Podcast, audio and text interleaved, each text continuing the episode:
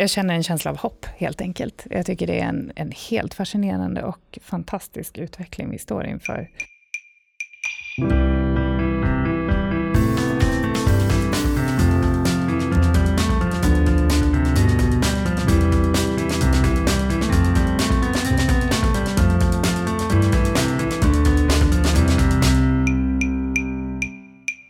Sjukvården lever i en paradox. Nya läkemedel kan bedömas som effektiva, men tas ändå inte in i sjukvården av ekonomiska skäl. Hur ska den knuten lösas? Ja, dagens gäst Emma Medin hjälper oss att bena ut problematiken kring synen på läkemedel, bot och finansiering. Och vem är det som ska stå för notan egentligen? Idag är det jag, Anna Johansson. Och jag, Kristoffer Holmberg, som leder podden. Och Kristoffer, vem är du? Jag arbetar med hälsoekonomi, prissättning och market access i de nordiska länderna här på BMS. Mm, kul! Det är väldigt bra att du är här idag. Emma som vi samtalar med idag är läkaren som valde att börja arbeta med hälsoekonomi. År 2009 startade Emma upp den nordiska verksamheten för det som idag heter Parexel Access Consulting. Ett företag som arbetar med olika typer av uppdrag inom hälsoekonomi, real world data-studier och market access. Emma har lång erfarenhet av att arbeta med olika typer av hälsoekonomiska analyser som ligger i gränslandet mellan akademi, myndigheter och näringsliv. Och det är just den typen av insikter som vi gärna vill få med i podden. Varmt välkommen till Precisionspodden, Emma! Tack så mycket. Varför har du valt att vara verksam inom området hälsoekonomi? Vad är det som gör det så spännande? Ja. Ja, jag funderade på det där ehm, och i, i praktiken så var det väl så att jag var en rådvill student för 20 år sedan som stod mellan ett karriärsval eller utbildningsval i alla fall. Ehm, att bli doktor, läkare eller jobba med samhällsfrågor. Eh, eller i alla fall läsa eh, utbildningen som kan göra att man får jobba med samhällsfrågor framgent. Så att, eftersom jag inte kunde välja så valde jag både och. Så jag läste läkarutbildningen och sen läste jag eh, till en politices magisterexamen parallellt med fokus på nationalekonomi. Och eh, för mig har det alltid varit intressant att fundera kring resursfördelningsfrågor överhuvudtaget. Alltså i en situation där eh, resurser är begränsade, vad är det som styr beslutsfattande och prioritering och allokering av resurser? Och det eh, försöker nationalekonomin besvara. Och eh, min uppsats skrev jag inom hälsoekonom en, en hälsoekonomisk frågeställning. Och eh, direkt efter det så eh, blev jag kontaktad av, ett, eh, av, av Karolinska institutet, och ett, ett forsknings, en forskningsgrupp där, eh, som hade fått i uppdrag att utvärdera omorganisationen av sammanslagningen mellan Huddinge och Karolinska sjukhuset. Man ville titta på om eh, sammanslagningen, alltså att skapa större enheter för framförallt hjärtkirurgi, ökade eh, effektiviteten i behandling och, och säkerheten i utfallet av behandling. Så vi eh, tog oss an det projektet och försökte jämföra eh, sammanslagningen och effekterna av den med eh, eh, Nordiska universitetssjukhus ur ett hälsoekonomiskt perspektiv. Så där började det hela.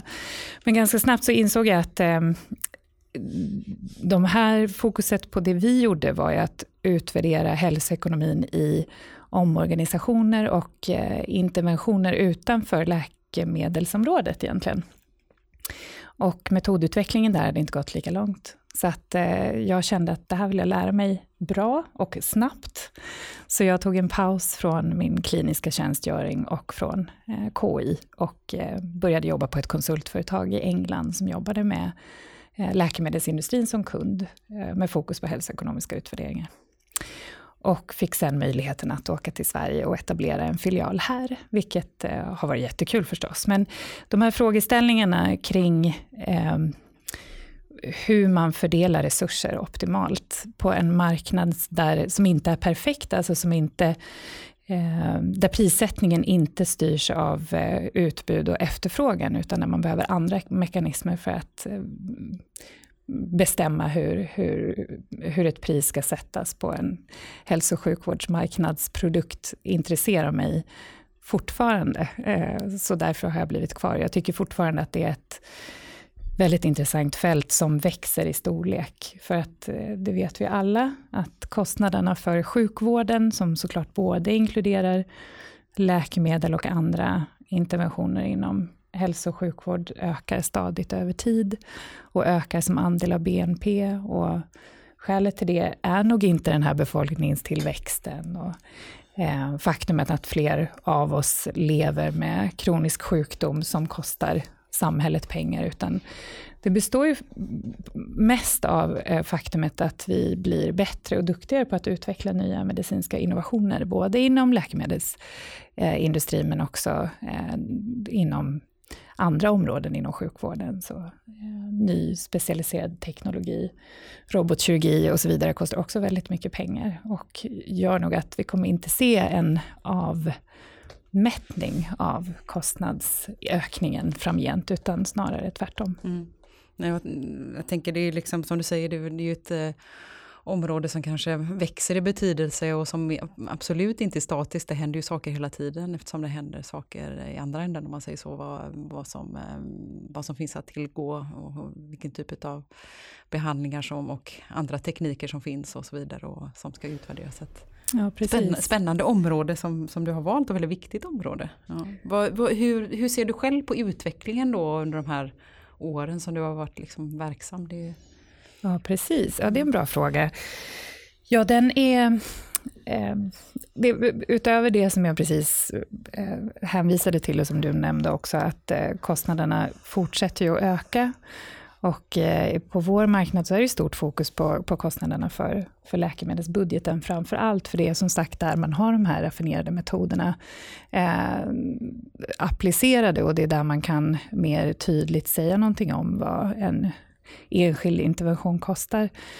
Eh, så på grund av det vi faktiskt är här för att tala om idag, precisionsmedicin och annan eh, skräddarsydd behandling, så, eh, så apropå det vi diskuterade så kommer kostnaderna för eh, ja, via de här nya behandlingsmetoderna att öka eh, framgent också. Och det har vi sett under den senaste tio, tioårsperioden också. Medan som sagt vår betalningsvilja, alltså, i Sverige så finansierar vi ju hälso och sjukvården med hjälp av en eh, eh landstingsskatt. Om man frågar gemene man så är nog de flesta inte så, så beredda att betala mer i landstingsskatt. Så att eh, resurserna är fram, fortsatt och framgent också tror jag begränsade. Mm.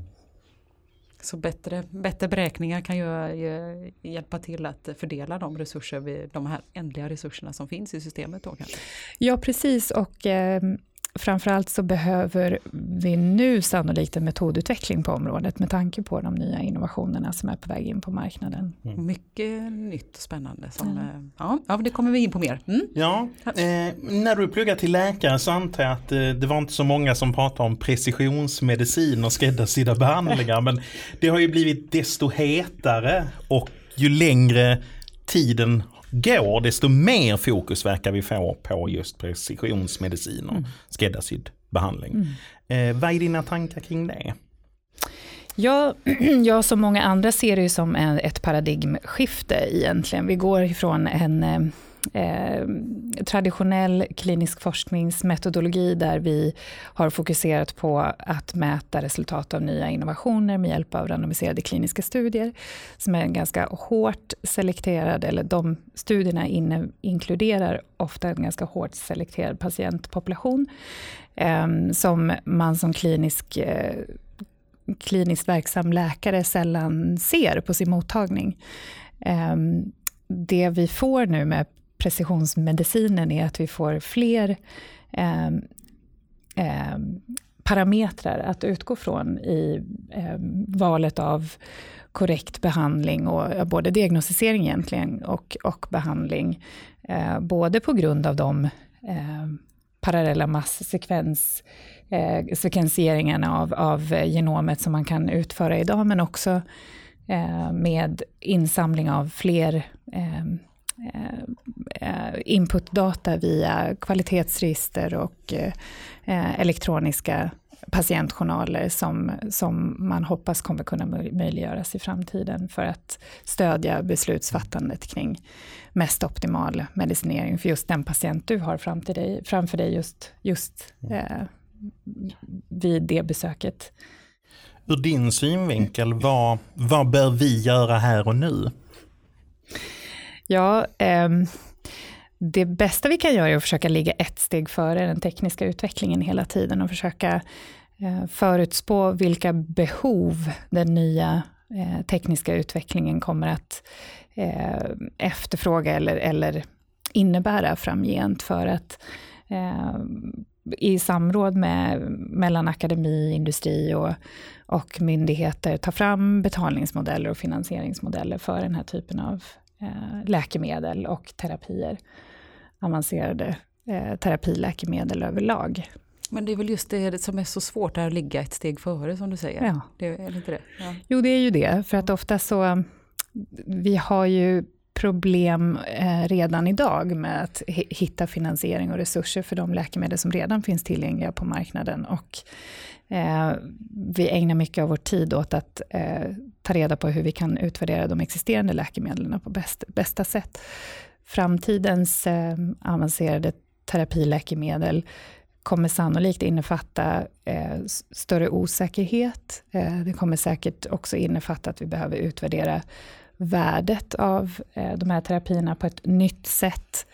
Det vi använder idag standardiserat är ju kvalitetsjusterade levnadsår, i alla fall inom den hälsoekonomiska kontexten eh, i framtiden med, med många av de här läkemedlen som faktiskt ger löfte om att vara botande, så, så kanske man inte kan anta att man som patient kommer värdera ett, häls ett kvalitetsjusterat levnadsår lika högt som ett ett år med, med full överlevnad. Eh, så man behöver se över hur man ska mäta effekterna av de här mm. läkemedlen mm. på bästa sätt. Eh, det, just det har ju vi hälsoekonomer sagt länge, ja. men, men vad gör vi då? har vi gjort ja, något? Precis. Det är en bra fråga. Som ni säkert känner till också så finns det en rad projekt inom, ja, i Sverige just nu som framförallt, många av dem finansieras av Vinnova.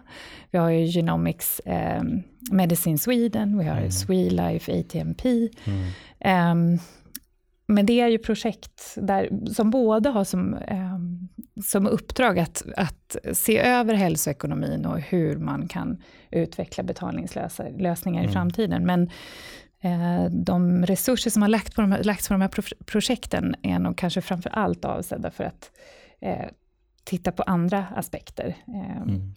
Och eh, just den här betalningslösningen riskerar att hamna eh, i, i sista rummet tror jag, ja. för att det är, dit kommer man sist efter regulatoriskt godkännande. Det är då vi börjar diskutera finansieringen. Men det finns ju Eh, det finns ju rapporter som beskriver vad den internationella akademin uttrycker i form av potentiella lösningar. Och det finns också, vi har egna professorer som är aktiva inom området. Eh, Bengt Jönsson publicerade en studie för inte så länge sedan, 2018, där man försökte identifiera vilka specifika behov de här typ, den här typen av läkemedel kommer ha eh, inom ramen för den metodologi som finns idag. Men, eh, men det är enskilda projekt som publiceras och, och som, som, som vi reflekterar över. Men jag tror att eh, för att man ska gå från ord till handling så krävs en, en tydligare samordning mellan akademin och de beslutsfattare som är, som är aktuella idag inom det här området. Och det är ju Tandvård och läkemedelsförmånsverket. Eh, och också betalarsidan, alltså regionerna, eller no, gamla landstingen. Ja. Det behöver föras en aktiv diskussion kring hur man kan överkomma de här eh, begränsningarna eller, eller eh, svårigheterna för att nå framåt. Är det, det liksom någon typ av utbildningsinsats som behövs för det? Eller vad, vad? Ja, precis. Men det kanske handlar mer om att i det här sammanhanget så är det framförallt budgetpåverkan som är den, den, stora utmaningen. Att många av de här läkemedlen kostar mycket initialt men betydligt mindre över tid. För att i, i många fall så behöver man bara behandlas en gång medan effekterna kvarstår under ja, en tioårsperiod eller, eller ännu längre, kanske under en livstid i bästa fall för, för genterapin i alla fall. Om de håller vad, de, vad de lovar. Um, och det, det, är ju bara, vi har ju bara en tradition som är kanske 6-7 år gammal i Sverige, att fokusera så eh, kraftigt på budgetpåverkan. Vi har ju de här trepartssamtalen idag, där man eh, sätter sig vid förhandlingsbordet, industrin, betalarsidan och eh, TLV för att komma överens om eh, konfidentiella priser som eh, genererar en, en, acceptabel nivå på den här kostnadseffektiviteten i analysen som TLV eh, eh, utvecklar. Eh, och det är ju för att hantera budgetpåverkan ute i regionerna, för att regionerna har ju väldigt olika muskler, finansiella muskler att eh, konsumera de här kostnaderna. Mm. Så, eh, och, och, och, tyvärr är det väl så att det ser fortfarande ut så eh, att det, det råder inte jämlik tillgång till nya terapier och läkemedel idag på grund av det faktumet. Så att någon form av nationellt samordnad strategi där de här tre parterna bör ingå, är väl det man ser framför sig och som säkert kommer att komma så småningom och som också olika Ja, även läkemedelsutredningen, den här SOU 2018 kolon 89, föreslår också ett läkemedelsråd som ska ta ställning till just de här utmanande nya avancerade terapiläkemedlen och hur de ska finansieras ur en, ur en specifik budget. Det är deras förslag. Mm. Ja, då får, får, vi se om det blir verklighet och det är ja. kanske ja. en annan diskussion. Men ja. ja. Mm.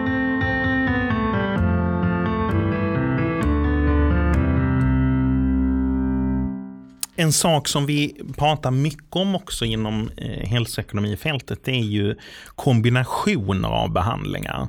Eh, jag menar, förr var det nog vanligare säger jag utan att ha eh, kollat upp det här, men det är min känsla mm. att man behandlade med en behandling och fungerade inte den så testade man en ny. Men nu börjar vi mer se att man ska kombinera behandlingar. Och framförallt då inom cancerområdet som jag själv har jobbat inom ganska länge. Och det är inte bara att man kombinerar två mediciner utan det kan vara tre mediciner man kombinerar i olika sekvenser och så vidare. Eh, hur, hur ser du på det och de problemen som, som det för med sig? Eller ja, kanske rätt ord är utmaning mm. istället för problem. Mm. Eh, men ja, mm. har du några tankar? Just det, återigen så är det ju finansieringslösningen som man ser är den största utmaningen. Hur man eh, mellan olika läkemedelsföretag ska kunna komma överens om en finansieringslösning som är acceptabel för, mm. för de parter som är involverade. Och eh, jag tror ju att eh, den här typen, vi pratade lite tidigare om de här trepartssamtalen och eh, förhandlingarna som äger rum just, då, just idag mm. mellan industri, mellan eh, betalare och mellan myndigheter.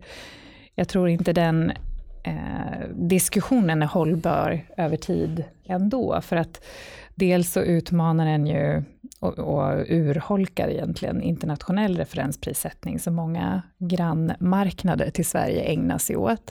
Och eh, den är heller inte särskilt eh, eh den gynnar heller inte innovationer, utan den gynnar snarare eh, eller uppmuntrar snarare till att utveckla produkter med endast en inkrementell förbättring jämfört den standardbehandling som finns idag.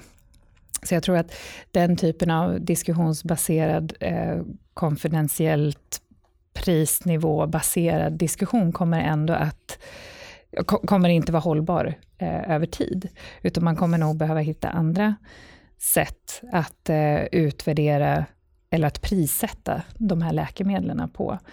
Kanske baserat på utfall till mm. exempel, effektutfall. Ja.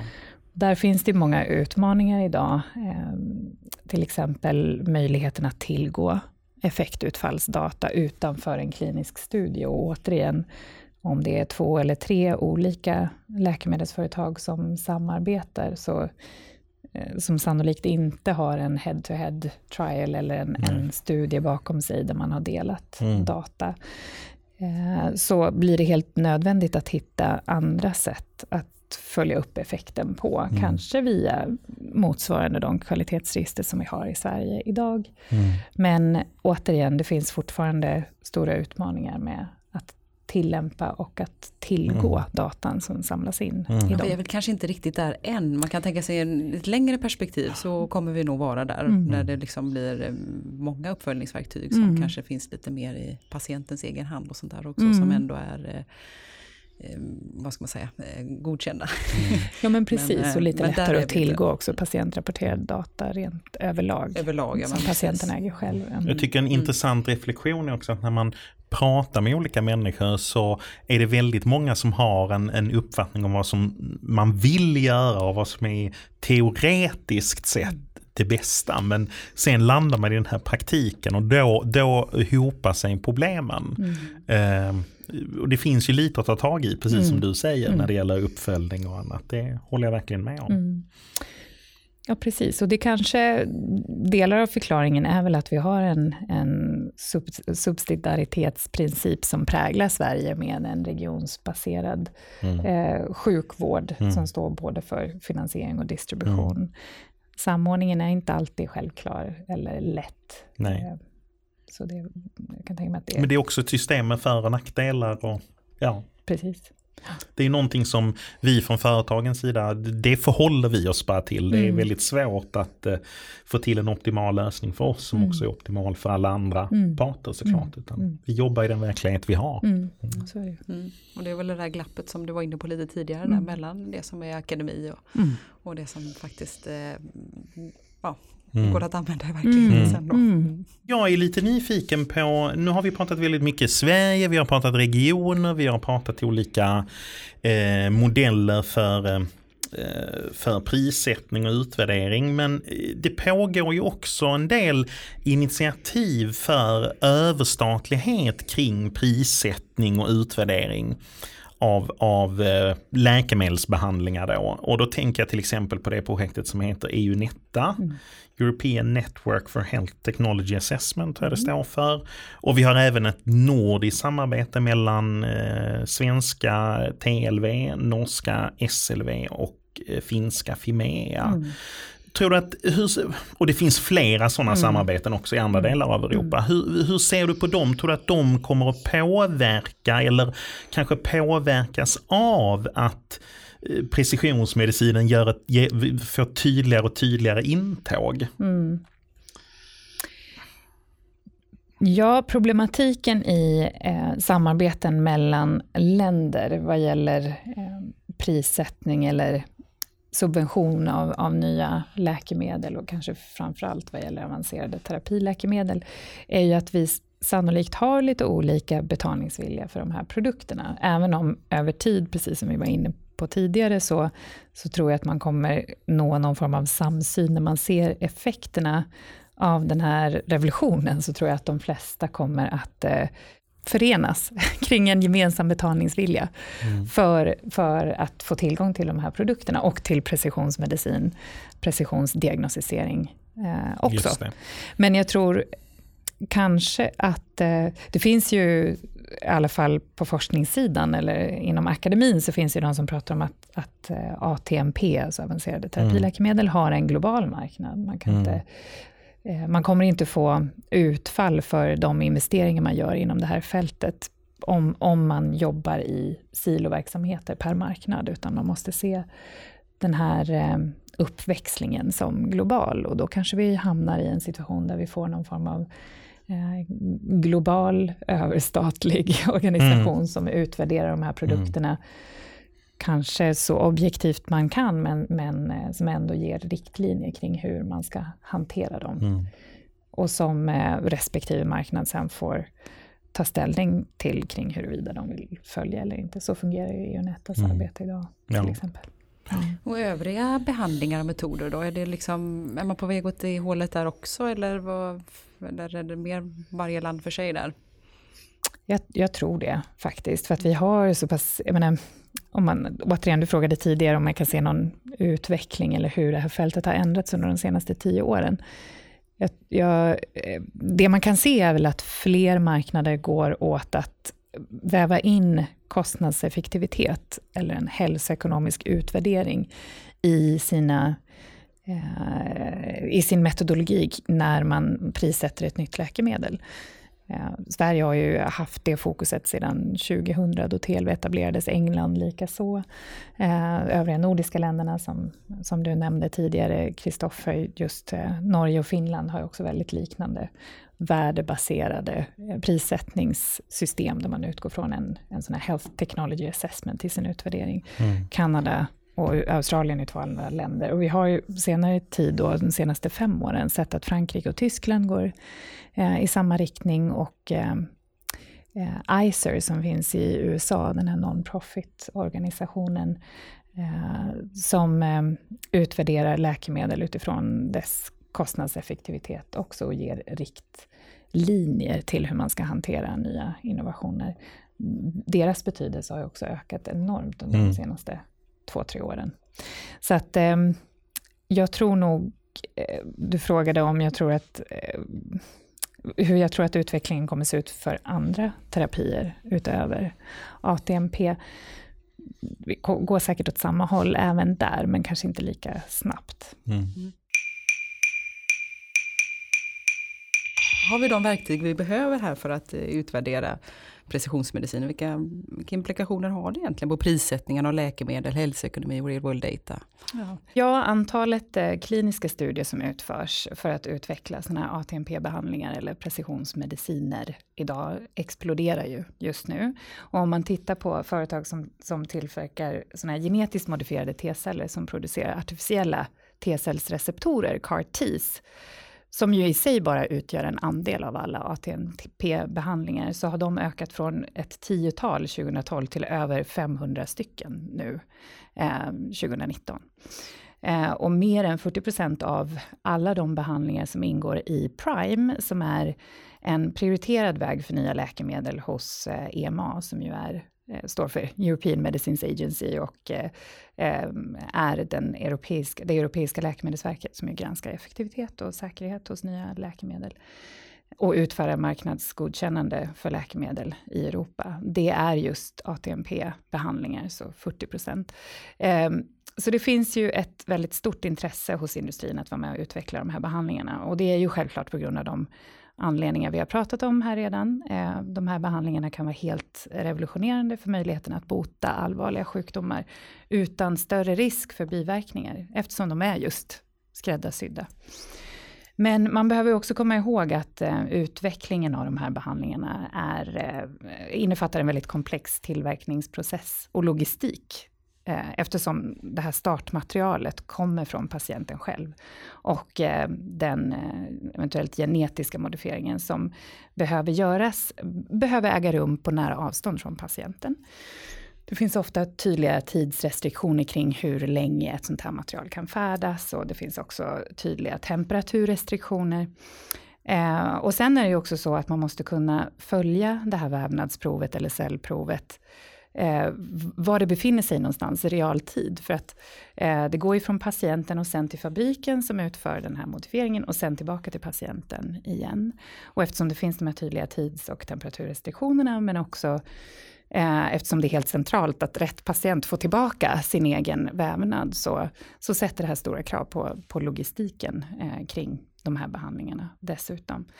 Ehm, och de behandlingarna kräver väldigt avancerad teknologi och det finns bara i ett begränsat antal fabriker. Ehm, och man kan lätt se att det kan bli en köbildning eh, och en flaskhals i produktionen, vilket också kan få implikationer ehm, för individuella företag som kanske hamnar på en, en lista av rekommenderade eh, behandlingar i en speciell marknad. Mm. Det kan vara ganska svårt att skala upp snabbt mm. i sin produktion för att kunna möta det behov som i så fall uppstår i den marknaden. Så det gäller att, att hitta en balans mellan eh, någon form av eh, terapibredd. Eh, mm. För vi vet ju också att de här behandlingarna har särskilda certifieringskrav, eh, både på som vi redan har pratat om, labbet eller fabriken som tillverkar produkten, men också eh, på kliniken eller hos eh, den sjukvårdsenhet som genomför behandlingen.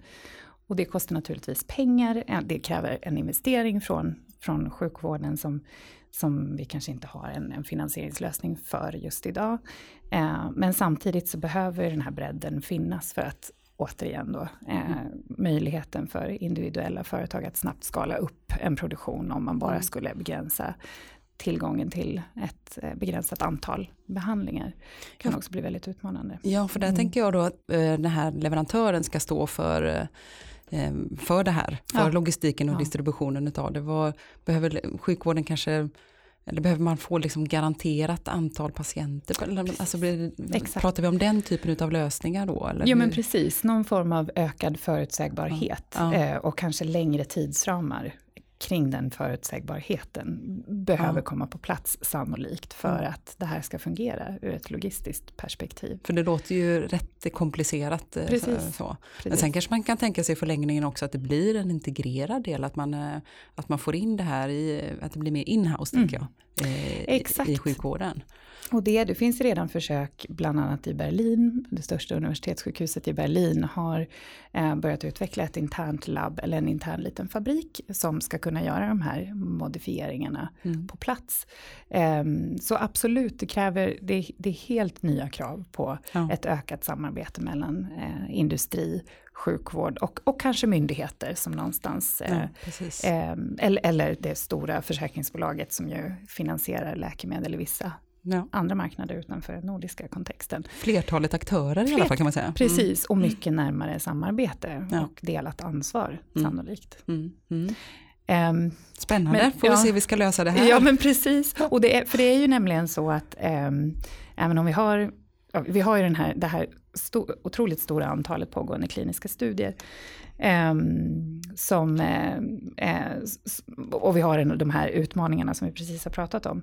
Men, men trots det så, så bedömer ändå eh, den amerikanska motsvarigheten till EMA FDA, Food and Drug Administration, att de kommer godkänna 10-20 sådana ATMP-behandlingar per år under nästkommande dece- decenniet. Är det mycket, bara så att folk förstår? Är det ja, mycket? Jo, men det är ju mycket. Det kanske inte är så mycket utifrån eh, faktumet att vi vet att det pågår 500 kliniska studier idag. Så att många av de här, man tror kanske att inte alla de här eh, produkterna kommer nå marknaden på grund av Eh, ja, men dels faktiskt på grund av rekryteringsproblematik också. För den här logistiken vi pratar om, den gäller ju även för, för eh, behandling av patienter inom ramen för kliniska studier. Och, och just när man har så många parallella kliniska studier så, så eh, kan det vara svårt att identifiera patienter som inte ingår i någon redan. Det kan också vara svårt att få patienter att vara lojala till den kliniska studie de, de ingår i, om det kommer en, en parallell studie som ger löfte om ännu bättre effekt.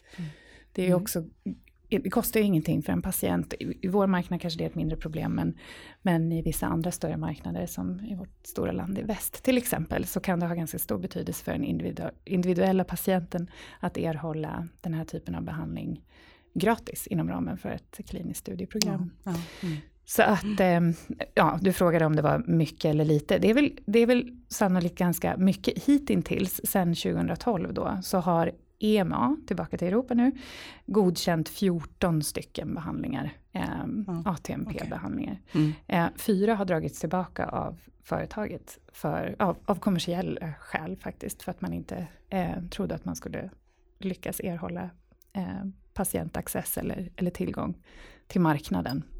Och det Ehm. känns ju rätt nedslående. Ja, det är lite deprimerande. Och det är som sagt 10 produkter då under en, vad blir det nu, sjuårsperiod. Så att 10 till 20 behandlingar per år är ju en betydlig, det är en, en acceleration får man väl säga, Mm. i antalet godkända produkter. Mm. Ehm, så att, så att det är väl ganska mycket. Om man då tänker på, och nu kommer vi egentligen till frågan kanske, Mm. som handlade om Just det, prissättningen av, ja, precis, prissättningen av de här eh, läkemedlen. Så om det är så att även Europa godkänner 10-20 ATMP under de nästkommande decenniet, eller per år under det nästkommande decenniet, så kommer ju det naturligtvis ha väldigt stor påverkan på eh, eh, på den totala sjukvårdsbudgeten Mm. i Europa. Mm. Eh, för de här behandlingarna som ju visserligen ger löften om, om eventuellt bot och som sagt väldigt begränsat eh, antal biverkningar. Eh, och faktiskt också någon form av eh, kostnadsbesparingar på sikt såklart. För att om de här patienterna faktiskt behandlas och botas så kommer de inte konsumera lika mycket sjukvård under resten av sin livs- livstid. Eh, så är ju behandlingskostnaden, prislappen, eh, per produkt fortfarande väldigt hög, får man väl säga. Mm. Sen om den är prisvärd eller inte, det är en annan fråga som sagt, men, men prislappen är, är hög. Återigen om man tittar på de här 14 behandlingarna som godkändes av EMA, så ligger eh, behandlingskostnaden per patient på mellan 300 000 och 2 miljoner US-dollar per patient. Mm. Och det är naturligtvis en väldigt hög summa. Det ehm. låter ju väldigt högt, men det är ju, det är ju som du säger också att det, det är sett över tid. Mm. Ehm, så, så, kanske det inte, så kanske det ändå är värt det. Det kanske Precis. är Exakt. Eh, värt, men att man får se det mer som en ur ett investeringsperspektiv då, precis. hitta liksom nya sätt att... Eh, ja. Och det är ju precis mm. det det handlar om, att mm. det här är en helt, ett helt nytt sätt att behandla patienter på, där kostnaderna uppstår idag, men effekterna uppstår idag och imorgon och förhoppningsvis under hela mm. patientens livstid då, mm. framförallt i de fall då, då det handlar om ett botande en botande behandling. Eh, men problemet för betalarna idag som, ju är, som inte är så vana med den här typen av, nej, nej, det är helt nytt, så det är inte så behandling. Ja. eh, de, det de får från EMA egentligen då, från företaget via EMA, det är eh, kliniska studieresultat som oftast innefattar färre än 50 patienter per studie. Långtidsbehandlingen eller uppföljningen i studien är, är oftast inte längre än två år. Um, så det är klart att de sitter i en situation där man känner att, att uh, det, det råder stor osäkerhet kring generaliserbarhet mellan patienter och också långtidseffekt för de här produkterna. Um, och det, det skapar problem och man behöver kanske vi har faktiskt tillsammans med eh, ett universitet i York som, som har stort fokus på hälsoekonomi eh, utfört ett projekt som, som konstaterar att, att ramverket som vi använder oss av när vi beräknar kostnadseffektivitet. För att i Sverige har vi en, en eh, etisk plattform som handlar om tre principer egentligen. Människovärdesprincipen, solidaritetsprincipen och kostnadseffektsprincipen. Vilket betyder att eh, de läkemedel eller behandlingar överhuvudtaget, det kan även vara kirurgiska eh, ingrepp, eh, behöver, ja, behöver motsvara eller behöver eh, svara upp mot de här tre principerna. Och då finns det ju som sagt ett stort metodologiskt eh, ramverk kring hur man beräknar just kostnadseffektivitet. Eh, och det ramverket, metodramverket, det kan man nog fortfarande använda faktiskt. Man behöver göra vissa små justeringar. Man behöver till exempel då ta hänsyn till det vi pratade om, att på effektsidan så pratar vi faktiskt i många fall om bot. Och det kan man hantera med någonting som vi kallar för mixture cure-modeller, eh, som, som redan har godkänts av många eh, subventionsmyndigheter i eh, Europa, bland annat i Sverige faktiskt.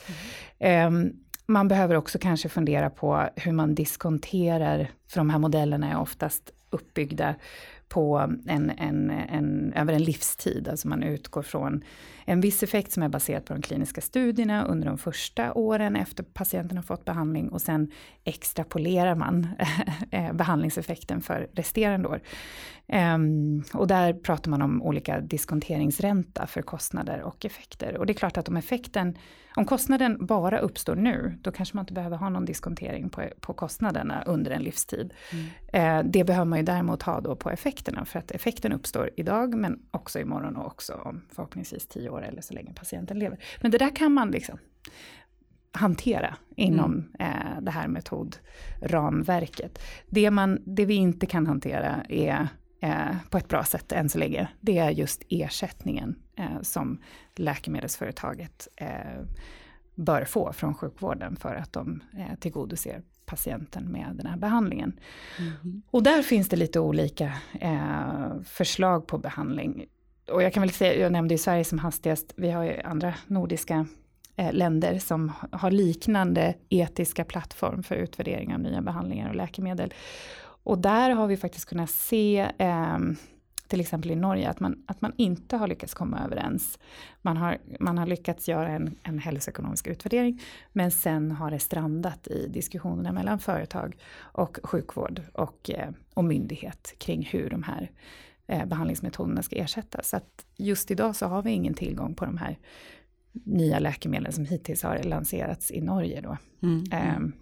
Så att det här är ett reellt problem. Och eh, de olika förslag på ersättningslösningar som, som eh, diskuterats fram är väl i huvudsak tre olika kanske. Och det är ju vad ska man säga, aktörer som forskare, konsultföretag som vi är och myndigheter som, som försöker komma fram till de här nya innovativa lösningarna eller komma fram med förslag på lösningar.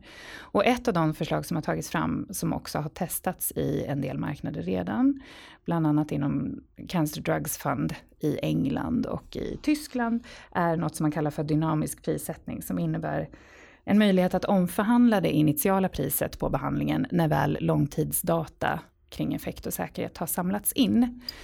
Och den här modellen har ju många fördelar eh, då, men kan också orsaka etiska dilemman såklart. För att om det är så att långtidsdatan inte riktigt möter upp till de initiala förväntningarna man hade, så kanske företaget kommer ombedas att, att erbjuda en, en ganska ibland eventuellt kraftig rabatt på eh, behandlingen, vilket kanske gör att företaget inte känner att det är intressant att, mm. att fortsätta ha kvar produkten mm. på marknaden. Ja, det är risken. Och det kan mm. skapa en orättvisa såklart mm. eh, från patientens perspektiv. En behandling som kanske fanns tillgänglig ett år kanske plötsligt inte finns tillgänglig nästa år för nästa patient som diagnostiseras. Eh, så, så det är ingen perfekt lösning men det är ett förslag eh, på lösning. En annan lösning är pay for performance eller utfallsbaserad ersättning. Mm. Eh, som har testats bland annat i, i USA och som också verkligen pågår, eller diskussionen kring den här lösningen pågår i många marknader i Europa också.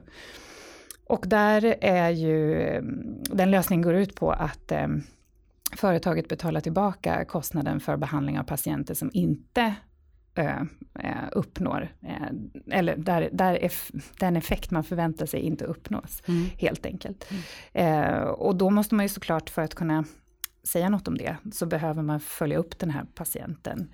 Eh, och det kräver en utökad logistik och samordning kring eh, insamling av, av eh, data från ja, klinisk praxis egentligen. Ja, ja. I register eller via elektroniska patientjournaler och, och som vi pratade om lite innan, finansieringen av den eh, uppföljningen är inte klarlagd eller, eller beslutad. I ett land som Sverige där vi har regioner som är ansvariga för, för finansiering och distribution av hälso och sjukvård så, så krävs sannolikt en, en nationell och kanske till och med en, en multinationell faktiskt samordning av hur den här eh, datainsamlingen ska ske. För det kan ju faktiskt bli så att en patient eh, eh, ja, att, att de här långtidseffekterna som ju är lite grejen med de här läkemedlen, att man faktiskt kan visa att den här effekten håller i sig, eh, den kanske inte representeras på ett bra sätt om för som sagt, det kräver stor samordning och exakthet i insamlingen mm. av den här datan. Det kanske man kan hålla på med under en begränsad tidsperiod efter att patienten har erhållit behandling. Men, men efter något år så börjar resultaten kanske grumlas av andra eh, eh, annan samsjuklighet eller nya diagnoser som patienten kanske drabbas av och så vidare. Så det, det är väldigt komplex. ja, för just den modellen har, har, känns som att den har ju diskuterats väldigt mycket här ja, i Sverige. Eh, och stötts och blötts. Mm, liksom. Mm. att, eh, och, ja, mm, och just svårigheten i, i att få en bra uppföljning. Och bara, hur vet man att det verkligen handlar om att, grunddiagnosen ja, och, och, en ja. behandlingseffekt. Och vi har ju ändå väldigt eh, rika, utvecklade kvalitetsregister och en tradition av att samla in den här precis. typen av real world data. Så förutsättningarna eh, borde vara rätt bra. Ja, ja, precis. Men, men men ändå har men det inte riktigt, eh, ja, det mm, behövs ja. tittas på lite mer. Ja, men, mm. ja, men så är det nog. Sen den tredje eh, lösningen som man har pratat om, det är någon form av licensieringsmodell. Eh, alltså möjligheten för sjukvården att sprida ut ersättningen tillbaka till läkemedelsföretaget under en specificerad tidsperiod. Till mm. exempel en femårsperiod. Så man betalar av den här behandlingskostnaden under en femårsperiod. Det finns en del legal problematik kring det, men det finns också eh, en etisk problematik, eller inte etisk kanske, nej det är fel, eh, fel ordval egentligen, mer en patientbaserad problematik i att patienten ju faktiskt kan flytta, antingen till en annan region i Sverige, eller utomlands, mm. innan den här femårsperioden har avslutats. Patienten kan ju också tyvärr avlida innan den här femårsperioden har avslutats. Mm hur gör man då med man den här då? resterande finansieringen? Ska ja, sjukvården fortfarande betala tillbaka? För de har ju då inte mm. betalat hela priset för behandlingen ännu. Ska, ska, ska äh, återbetalningen fortske eller inte? Vem, bär, vem ska bära risken av den typen av... Men där tänker jag, kan man, där måste ju finnas äh, bra exempel från andra områden, andra branscher, andra områden. Eh, bank kanske inte minst. Mm. Eh, eller olika, ja, mm. men det finns ju må många Eh, ställen där man kan hitta liksom, mm. finansieringsmodeller, mm. betalningslösningar och mm. Eh, ja, ekonomiska modeller helt enkelt Precis. för hur man, eh, hur man ska lösa sånt. Exakt. Kan man, kan man inte titta där? Jo, man kan och det gör man kanske det. Och det gör man, det gör man ju. Såklart. Och då har man ju redan identifierat vissa olikheter ändå inom eh, sjukvårdsområdet kontra till exempel bankväsendet som mm. behöver eh, justeras eh, och i vissa fall tror jag till och med att det krävs grundlagsförändringar för att få till mm. den här typen av, av eh, möjlighet. Eh, så, så, det kommer inte kunna ske imorgon, men det är absolut, det är ju fortfarande ett alternativ att gå den vägen. Som sagt, vi kan inte blunda för den här utvecklingen. Den är eh, eh, här, den här problematiken kommer inte att försvinna. Den kommer bara accentueras och eh, bli ännu mer reell eh, ju längre tid vi väntar. Så, att det, ja. finns, eh... så det behövs fram konkreta förslag helt enkelt så att man kan börja eh, ja, stifta lagarna också utefter detta helt enkelt. Då. Ja. Precis, mm. exakt. Och det krävs också ett paradigmskifte i hur man ser på, som vi var inne på, samarbetet mellan sjukvård, industri och myndigheter. För att mm. de, de eh, eh, prisavtal som kanske hanterat eller eh, garanterat eh, möjligheten för patienten att få tillgång till vissa läkemedel som kanske inte direkt upplevs kostnadseffektiva på grund av de här osäkerhetsfaktorerna. Det finns inom andra behandlingsområden inom sjukvården också och kopplat till andra typer av produkter.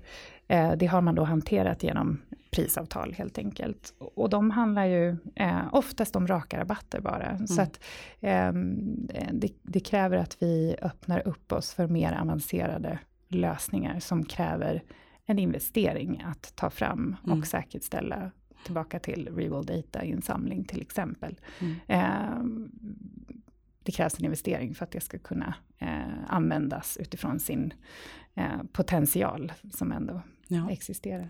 Men skulle man våga säga att oavsett vilken modell som, eller vilka modeller, det kanske blir ett flertal mm. modeller som kan behöva användas för olika typer av eh, behandlingar mm. och sånt. Då. Men eh, oavsett skulle man ändå kunna säga att, våga säga att det här med uppföljningen är central. central. Den, Den central. behöver vi liksom få till. Den behöver vi få till. Ja. Och, och, faktiskt även för andra produkter som också når eh, våra, våra europeiska, och våra amerikanska och eh, asiatiska eh, övergripande läkemedelsverk baserat på eh, mindre, eh, eh, vad ska man säga, mindre robusta kliniska studier i form av patientantal och, och uppföljningstid. Alltså, det är ju också någon form av paradigmskifte att ändå testa nya läkemedel. Det är ju det Läkemedelsverken är beredda att göra. Att eh, göra de här läkemedlen och produkterna tillgängliga för patienter. Eh, men kanske, det existerar ju redan idag, krav från Läkemedelsverken eh, på uppföljningsdata som garanterar eh, långtidssäkerhetsaspekter. Mm. Och i vissa fall får man även, även krav på sig att visa att effekten är ihållande. Men Eh, det nya här är väl kanske att betalare, alltså finansiärer av hälso och sjukvård, hälso och sjukvården själva, också kommer vara väldigt intresserade av den här typen av information, om de ska vara beredda att betala den prislapp mm. som finns för mm. de här produkterna. Mm. Jag tänkte man kanske skulle kunna säga någonting om eh, andra betalningsmodeller. Då tänker jag att eh, privatfinansierade försäkringar är naturligtvis också ett alternativ. För att återigen, om vi återgår återkommer till faktumet att vi har begränsade resurser att lägga på sjukvård i Sverige och i mm. samtliga länder, sannolikt. Jag tror inte... Um, ja, det, det, resurserna är begränsade på det här området. Det kan vara så att man som patient i det, det scenariot du precis beskrev, att man får teckna en privatförsäkring för mm. att få tillgång till den typen av ja. Men det, generell Och det är ju på terapi. gång ja, faktiskt. Alltså specialistvårdsförsäkringar mm. dyker ju upp. Mm. Alltså. Mm. Precis. Men det jag, det jag tänker på, att det du är inne på också Kristoffer, mm. det, är ju, det är ju att det här är ju verkligen prevention på riktigt. Mm. mm. När vi väl kommer dit. Just det. Mm. Just det. Eh, och det är ju ändå, dit vill man ju i sjukvården, jobba mer preventivt. Så att ja. det är ändå liksom vi vill dit. Mm, mm. Precis. Eh, fast och, vi kanske inte har lösningarna just nu. Nej, men, nej men precis, och vår hälso och sjukvårdslag och prioritetsutredningen säger att vi ska eh, investera och prioritera patienter som är akut sjuka eller där preventivt arbete har visats ha en positiv mm. påverkan på utfall. Så att, eh, jag menar, vi behöver inte ens ändra i hälso och sjukvårdslagen för att, för att prioritera resurser dit. Nej. ja. Nej, det är ju elegant mm. faktiskt. Mm. Jag menar, det vi alla drömmer om det är ju behandlingarna som eh, botar sjukdomar innan de har uppkommit. Mm. Ja, såklart. Ja, det, det, är, det? Mm. det är ju en dröm. Det, men det är ju mm. drömmen. Det är ju lite... Både för mm. ekonomen och för läkaren mm. förmodligen. Och för patienten. Och för patienten inte minst. Ja, att, aldrig, att aldrig drabbas av det man inte visste att man hade. kunde ha drabbats av. Jag funderar lite på studiedesign. Har du några tankar kring det? Mm. Alltså precisionsmedicinens påverkan, inverkan. Mm. På studiedesign ja. Ja, det var en väldigt löst formulerad ja, fråga. men... det man kan förvänta mm. sig är att vi kommer se fler regulatoriska uppföljningsstudier eh, mm. för de här terapierna framgent. Alltså fler post-marketing mm. authorization-studier som är obligatoriska att genomföra. Mm. Men den datan som samlas in där kan ju också användas återigen för att eh, eh, följa upp effekter och naturligtvis också biverkningar mm. eh, som kan ligga ett underlag för mm. subventionsbeslut och, och prissättning mm. framgent. Men så det, den utvecklingen tror vi på och den mm. ser vi redan mm. också. Um, Gör ni sådana studier inom Parexel? Ja, alltså på Parexel, den gruppen jag tillhör jobbar med mm. market access. Alltså, ja. eh, hur man kan eh, nå fram på, ja, till patienten egentligen med sin mm. nya eh, läkemedelsinnovation eller medicinska teknologi. Eh, vi tillhör ju ett stort bolag som heter Parexel som är mm. ett, ett CRO-företag, alltså Contracting Research mm. Organization.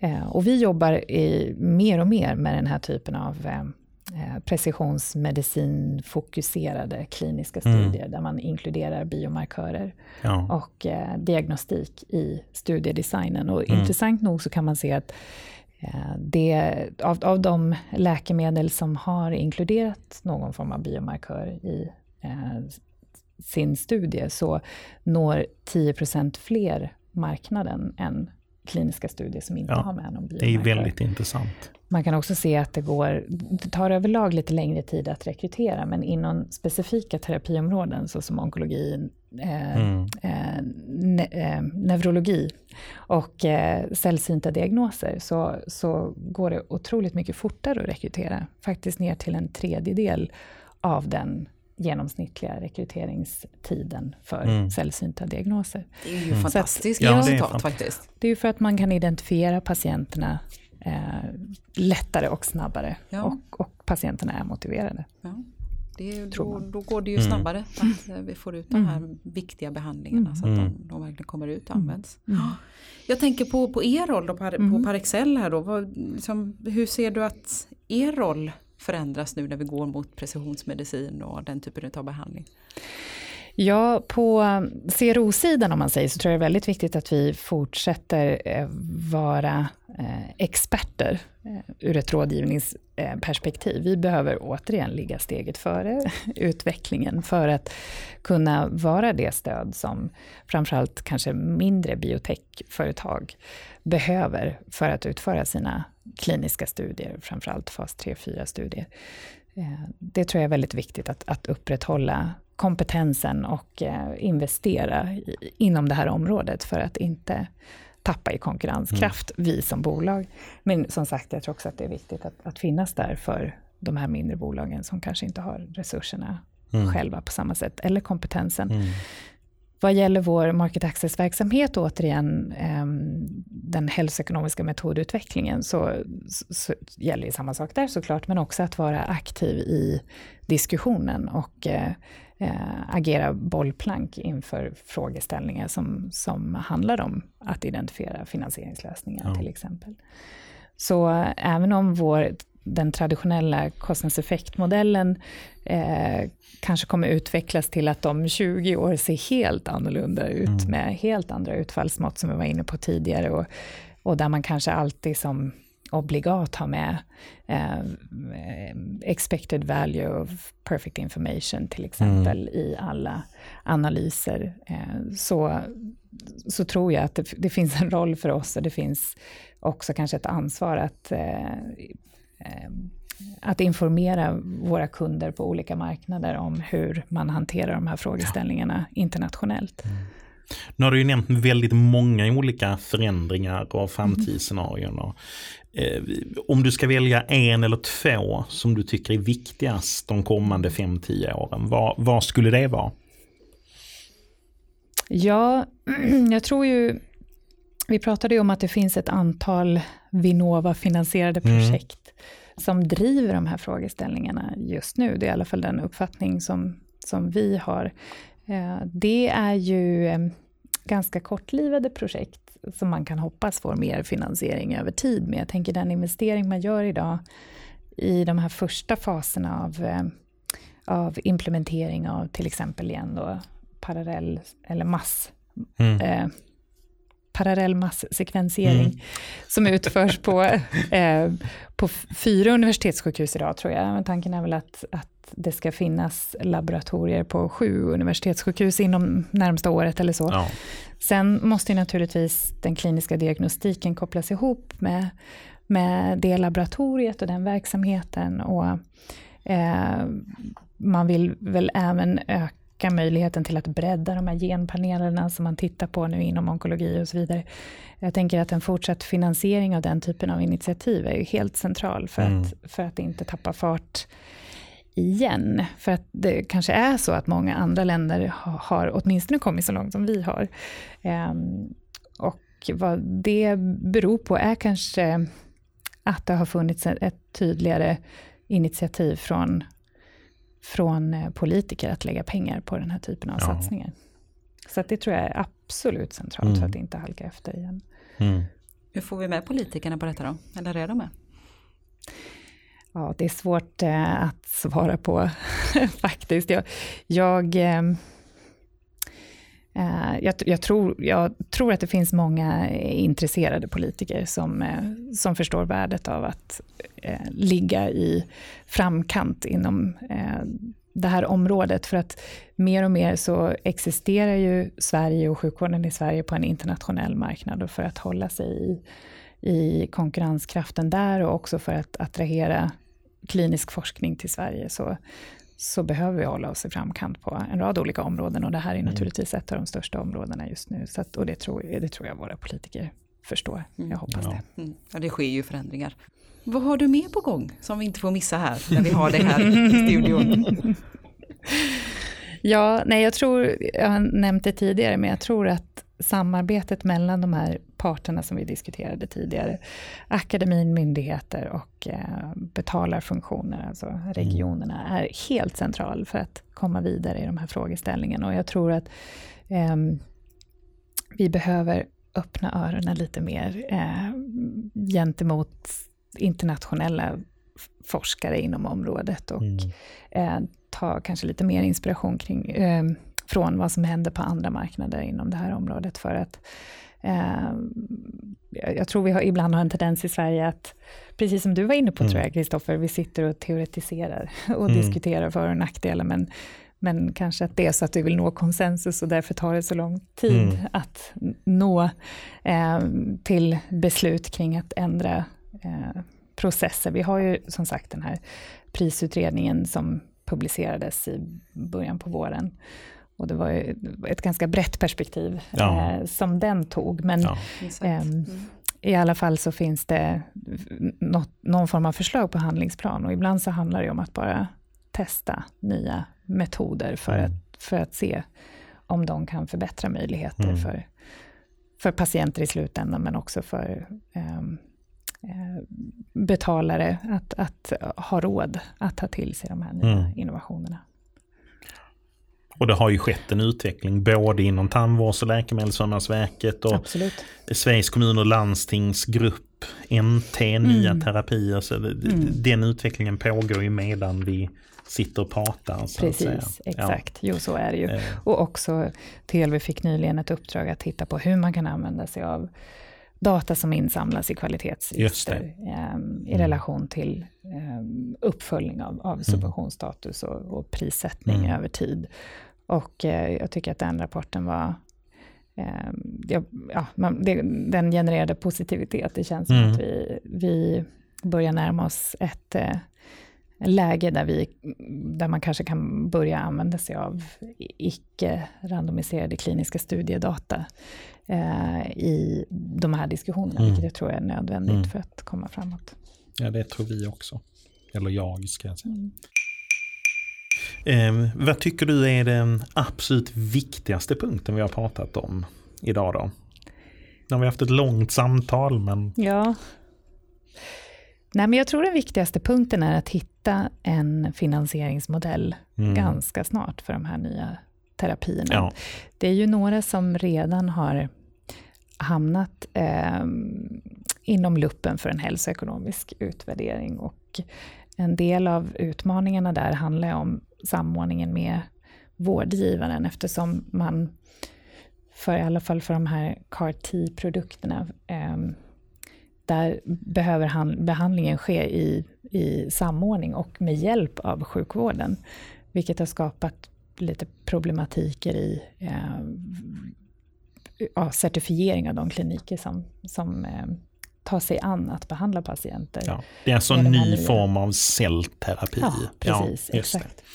Ja. Exakt. Mm. Um, och eh, ja, där har man kommit vidare nu, men det tog, mm. det tog ett litet tag. Så ja. jag, tror, jag tror kanske att man kommer dra lärdom av den diskussionen. Mm. Eh, som ändå var lite utmanande, mm. tror jag, att, att hitta ett svar på eller ta sig ur. Eh, så Ja, det får man ju hoppas att, vi, att man tar med sig lärdomarna så att vi liksom utvecklas framåt. Och det, det, det är jobbigt ja. för de som går mm. först. Ja, precis. Från, från mm. alla håll om man säger ja. så. Mm. Och det är jag övertygad om att man gör. Mm. Men, men det blir ju naturligtvis oerhört intressant att följa mm. eh, den fram, ja, kortsiktiga framtida utvecklingen här. För det vi vet också vad gäller de här ATMP-produkterna, bland de åtta första som, eh, som fick eh, marknadsgodkännande så var det fyra stycken som, eh, som inte inte sålde en enda produkt och som, mm. där man drog tillbaka. Eh, man förnyade inte sin eh, ansökan om, om marknadsgodkännande efter två år som är brukligt i vanliga fall. Mm. Och de andra fyra har haft väldigt liten försäljning. Mm. Så att, ja, det här, det här, eh, för att få tillgång till de här produkterna så måste vi adressera och, mm. och finna lösningar på finansieringsproblematiken mm. helt enkelt. Ja, absolut. Mm. Ja det är viktigt för, eh, för demokratin och för ja, samhället precis. och för att få en jämlik vård. Ja, mm. precis. Mm. Så att, eh, ja, Framförallt för en jämlik vård. För mm. Om vi då tänker inte bara ett eh, svenskt perspektiv utan ett europeiskt mm. perspektiv till exempel så mm. finns det ju enormt mycket att göra på mm. just jämlikhetsfronten. Absolut. Ja, eh, vi har en slutfråga som vi ställer till alla som är med mm. i podden. Den kanske du har hört om du har lyssnat. om du ser tillbaka nu på samtalet som vi har haft där, beskriv en av de känslor som du får i kroppen när du tänker på precisionsmedicin. Eh, ja men framförallt, och till att börja med så känner jag hopp. När jag läste till läkare för 15 år sedan så beskrevs den här typen av behandlingsmetoder som science fiction eller åtminstone någonting som var på extremt, eh, i ett extremt eh, experiment initiellt stadie. Och jag hade nog aldrig kunnat tro att vi skulle stå så nära eh, den här revolutionen eh, som vi gör idag, bara 15 år senare. Och det är ju eh, helt fantastiskt utifrån patientens perspektiv och professionens perspektiv att få vara med om den här utvecklingen. Det är helt otroligt och, eh, och hoppfullt eh, vad gäller möjligheten att eh, behandla allvarliga sjukdomar och kanske till och med bota allvarliga sjukdomar hos patienter. Den andra känslan jag får är ansvar. Ehm, jag eh, som representerar ett, ett, konsultföretag som jobbar inom det här fältet, men eh, även andra aktörer, såsom aktörer från sjukvården och myndigheter och, och industrin, eh, har allihopa ett ansvar tror jag. Att, att ta fram ersättningsmodeller som faktiskt kan garantera att den här typen av behandlingar når ut till de patienter som, som behöver den. Om vi inte lyckas med det inom kort så kommer vi inte kunna utnyttja potentialen av, av den här eh, revolutionen eh, till, till, till dess fullo.